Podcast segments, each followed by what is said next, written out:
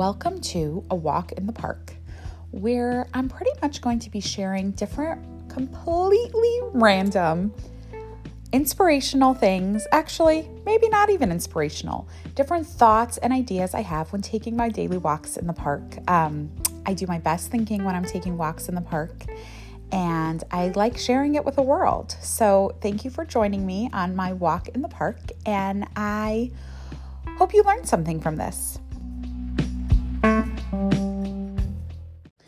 So, as in other times, I was preparing to teach a class on the Torah portion of the week to um, fourth graders. And it, it's just fascinating how I think I'm teaching them, right? Like I'm the teacher, and then I end up learning and taking lessons so much more for myself.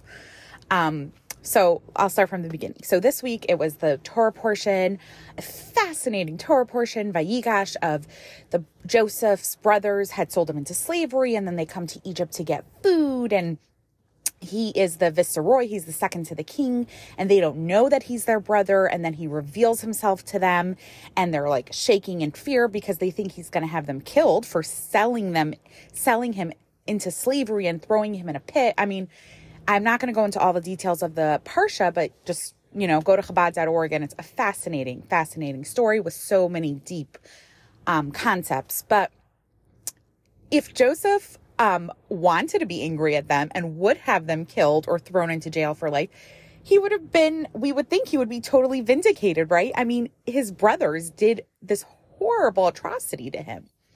And yet he says, Do not fear. I am not angry with you. God wanted me to be here in Egypt. And that way, when there was a hunger in Israel, you would have where to come.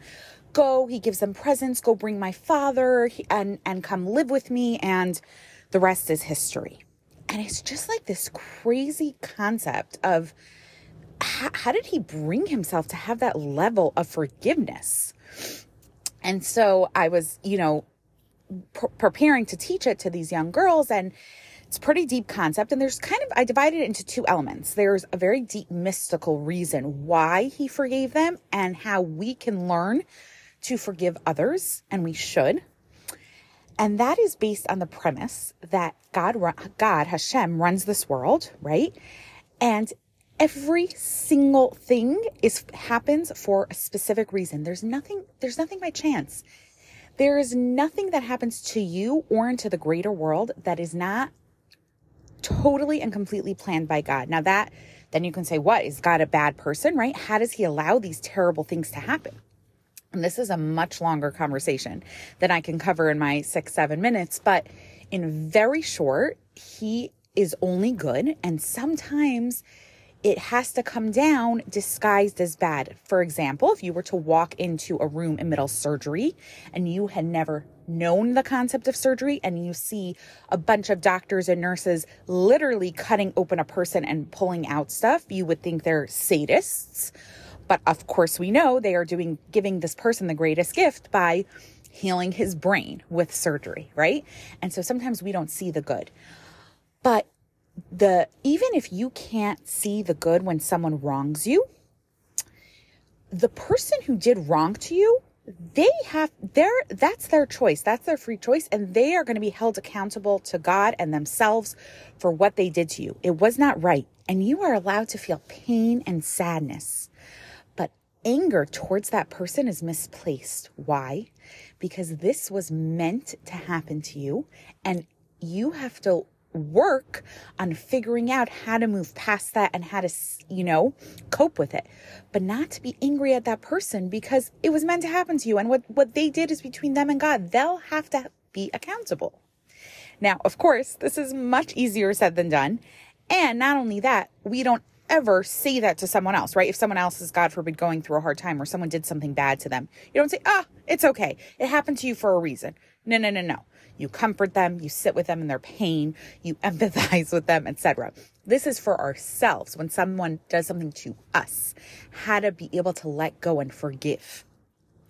So that I just summed up like a, a book of Jewish mysticism in three minutes. So obviously I'm not doing it complete justice, but that was in very short one way to forgive, one reason why we forgive. And then I was teaching the girls a very simple reason a purely selfish one, actually, and that is when you hold on to grudges, it is literally like a rock sitting on your chest. And so we did this really cute exercise where they had to run a certain distance and rate it like easy, medium, or hard. And they all rated it easy. It wasn't that far of a distance. And then I handed them this giant bucket of Lego.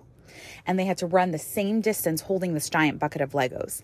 And of course, all of them said medium or hard. And the concept was to bring it down on a practical level to show them that holding on to a grudge is is literally to your detriment. You are adding on this crazy weight to your life, and letting go of it is just going to make your life better.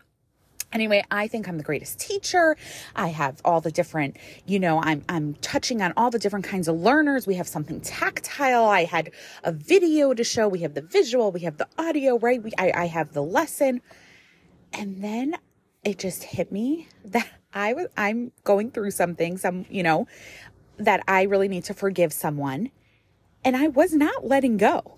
But I didn't eat. It's crazy how we're so blind sometimes to our own stuff, right? I'm busy preaching to these fourth graders about the necessity, the mystical part, and the uh, practical part of forgiving. And I'm like, hello, Mushka, what about yourself? And so it was just obviously, it's such hard work, such hard work but it really hit home with me and helped me start my journey of letting go and remembering that Hashem runs the world. And whatever happened to me was meant to happen to me.